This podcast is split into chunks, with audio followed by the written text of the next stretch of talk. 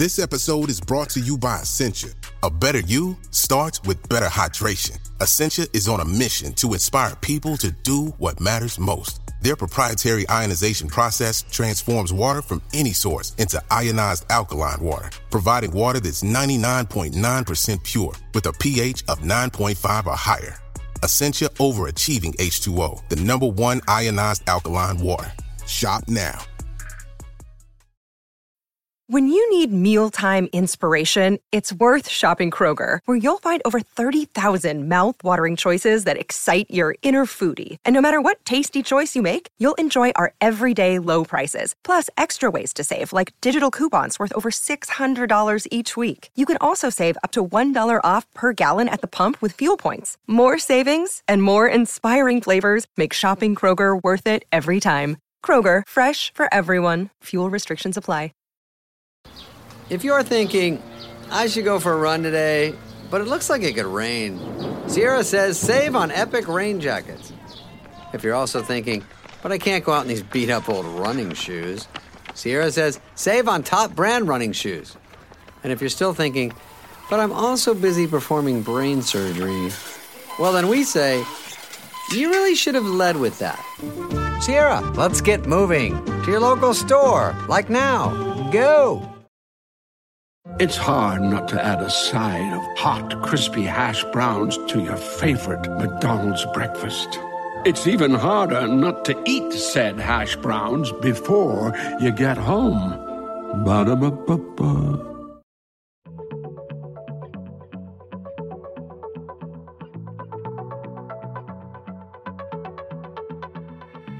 Hello and welcome to Star Diary, the podcast from the makers of BBC Sky at Night magazine.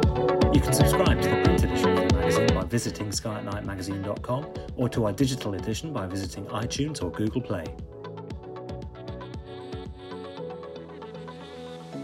Greetings, listeners, and welcome to Star Diary, a weekly guide to the best things to see in the Northern Hemisphere's night sky.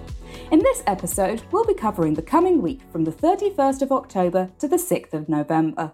I'm Ezzy Pearson, the magazine's features editor, and I'm joined on the podcast today by reviews editor Paul Money. Hello, Paul.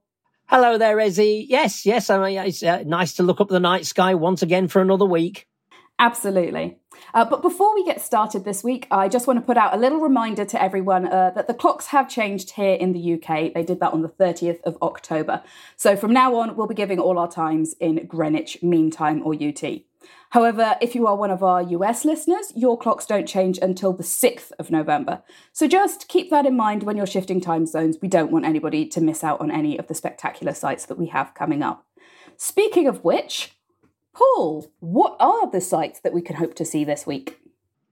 Well, we always cover the moon. We have to because it dominates the night sky, doesn't it? And we begin this week by keeping an eye on it as it starts off low in the evening sky.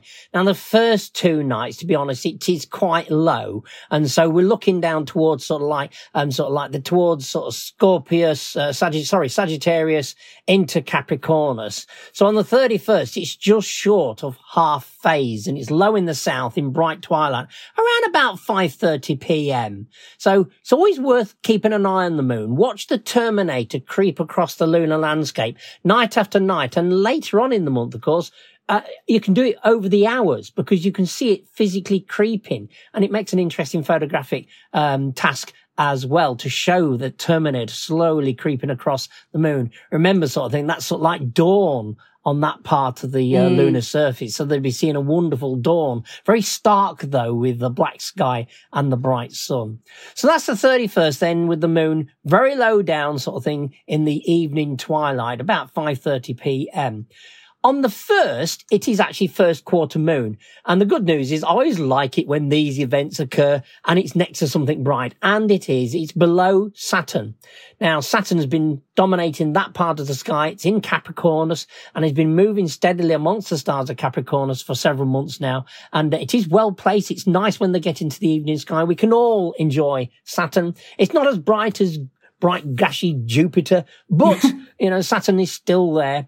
And we've got an extra bonus. We've got minor planet Vesta as well, forming a triangle with them. Although you will need binoculars really for Vesta. It is actually quite faint. Mm. So, you know, it's, you know, look around about the south at 7 p.m. on November the 1st. And so you, will easily be able to see the moon. Saturn will be higher above it and then Vesta to the, slightly to the upper left. So, uh, you know, it's uh, well worth having a look at. And of course, Saturn with the rings. I mean, I mean, who, who can't fall in love with Saturn? I also always think it's, it's always nice when you can see three different kinds of solar system body in the same kind of field of view.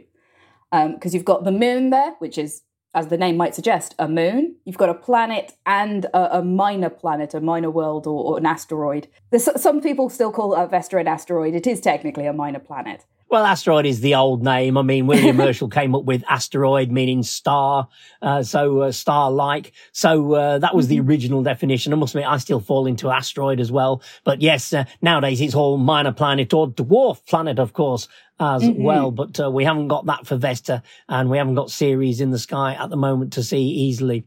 So there we are. That's the first as such. So we've got Saturn and Vesta. And actually, in fact, the next evening on the second, the moon lies to the left of Saturn and Vesta as well. Now, you can imagine all this week, basically, we've actually got a parade of the planets, to be fair, Ezzy, because mm. they're in the evening. I mean, this makes it even easier. We had the parade earlier, a few months back, in actual fact, if you remember, in the morning skies, and we had the bonus of Venus and Mercury in the morning sky as well. But we've actually got them all in the evening sky, except Mercury and Venus. Mercury and Venus, I'm sorry to tell you, are too close to the glare of the sun pretty mm. much all month during November. So, you know, you can forget that. But uh, we have got this parade of planets and it goes from Saturn in Capricornus to Neptune in Aquarius, Jupiter in uh, Pisces, Uranus in Aries, and then Mars in Taurus. Now, it sh- literally struck me this morning. I was looking at the notes. I sort of thought, that is one in every consecutive constellation of the zodiac. And it just struck me. I never, never nice. really thought about that up until then, but there's one in each constellation of that zodiac at the moment. So uh, it all gets spoilt when Neptune gradually creeps into Pisces. And of course, Jupiter will moved on as well. But mm-hmm. I just thought that was a little, one of those idiosyncratic things that uh, I'd never really thought about before, but they're actually all spread out amongst separate constellations. And is there a particular time of the evening which is good to, to see those planets, or will they be visible sort of throughout the entire time? You really want to, once you've got evening twilight over, that will allow time for Mars to rise. So I'm looking at seven o'clock in the evening onwards sort of thing to get a best view of the actual parade itself. Um, and obviously, if you leave it too late, you then find Saturn will be actually getting too low and setting as well. So yes, yeah, so seven to about 10, which is a nice convenient time for most mm-hmm. people, isn't it? For actually observing as long as you have clear skies. And of course, we'll have the moon passing under several of them. We've already had it under uh, Saturn. Uh, on November the 3rd, the moon lies to the right of Neptune, to the sort of far right of Neptune. But most people will notice it being to the far right of Jupiter because Neptune needs binoculars or a small telescope. Whereas Jupiter, well, it's dominating the night sky, isn't it, as such? So mm. on the 4th, the moon will lie below right of Jupiter. So on the fourth, we'll all look up and we'll see this sort of that bright moon and then you'll see, oh, there's a star there. And I always get these. What's that star above it? Happens on social media quite a few times. Hey, I've noticed this star above the moon tonight. Anybody know what it is? Sort of mm. thing. And I, I always like it when somebody says, oh, it's probably Venus. I thought, yeah, they're just taking a guess. there are plenty of apps out there, folks, that you can buy computer programs or even free computer uh, planetarium programs that tell you where they are. So you shouldn't be able to get it wrong, really. But there we are, sort of thing. So on the fourth, then the moon is directly to the lower right, really, of Jupiter. Then on bonfire night for the UK, of course, on the fifth, it lies to the left of the giant planet itself. Now, as I mentioned, Jupiter is actually really well placed in the evenings and it dominates now. There's nothing else. We haven't got Venus to mess about with. There's only the moon and the sun brighter than it. So Jupiter dominates. So it's well worth having a look with a telescope, even with binoculars. Some people see the Galilean moons with binoculars quite well. Um, others find it better to use a telescope. So well worth having a look at them and keep an eye on those four Galilean moons as they actually go around the planet. Meanwhile, don't forget Neptune. I mean, yeah, it is the last, technically the last true planet in the solar system now. Um, we won't get into the hoo-ha about poor Pluto. Ah. poor Pluto. Dearly demoted. But well, um, to be honest, if I'd been uh, Clyde Tombaugh, I would never have classed it as a planet. You know, very eccentric orbit, etc. It seemed to be completely opposite of what we expected of a planet. But it was being searched for as a planet. So that's one of those things. So they called it a planet because that's what they were looking for, is basically what happened. Exactly, sort of thing. They found what they were in roughly the right area they expected it in. Mm-hmm. So it all fell into place. But, you know, if we'd have found it today, we'd have never called it a planet. It's as simple as that. But Neptune shouldn't be forgotten. It is tiny. It's about 2.8 arc seconds across. So, so seeing features on it is a real challenge. Astrophotographers have picked up some features now but I people like Damian Peach and uh, you know and, and Pete Lawrence, they they picked up subtle features, but it is very subtle. Um, also, for Neptune, you could always look for Triton, I mean, I've imaged Triton. Triton is actually relatively easy in that respect. So, you know, we've got a good range of planets and we've got the moon passing them for this week as well. So really, it's a, a week of planets and the moon itself. So, as I say, don't forget Uranus and Mars over on the sort of, well, towards the northeast. Mars is rising sort of thing. So I say we've got this parade of planets. Have a go at that, pick them all out, and then uh, we're ready for next week's sky. Did mention there that the 5th of November is a bonfire night here in the UK, otherwise known as fireworks night. And I do know that that sometimes isn't the best night to be getting out and doing astronomy, isn't that right? yes. I mean, if, if you want to get confused with meteors, that's the night to go out to get confused by meteors. I've actually had people say to me sort of, oh, I saw plenty on the 5th. And I said, well, I sure it want bonfire night. so, you know, it, it is one of those things. I mean, uh, there are meteor showers we're going to cover soon, uh, in the next couple of weeks. But in actual fact, there's nothing major going on. It's actually worth remembering though that uh, there are always sporadic meteors.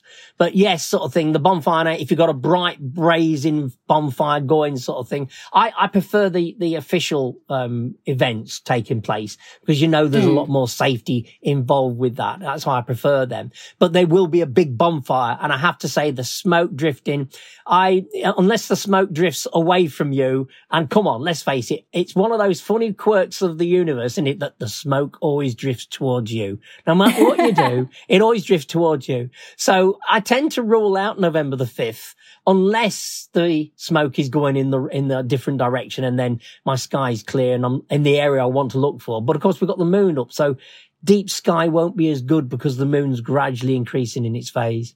Mm-hmm.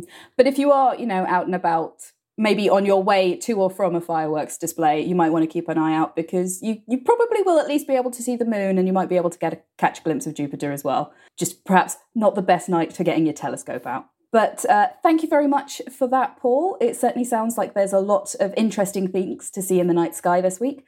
I think the particular highlights were on the 1st of November, where we'll have Saturn, Vesta, and the Moon all together in the night sky. Then on the 3rd to the 5th of November, we have a bit of another planetary parade going on in the evening sky with Saturn, Neptune, Jupiter, and the Moon all making their way across the night sky, um, and Uranus will be there as well. So thank you all very much for joining us today. And if you want to keep with weekly updates of what's in the night sky, please be sure to subscribe to the podcast. And we see you here next week.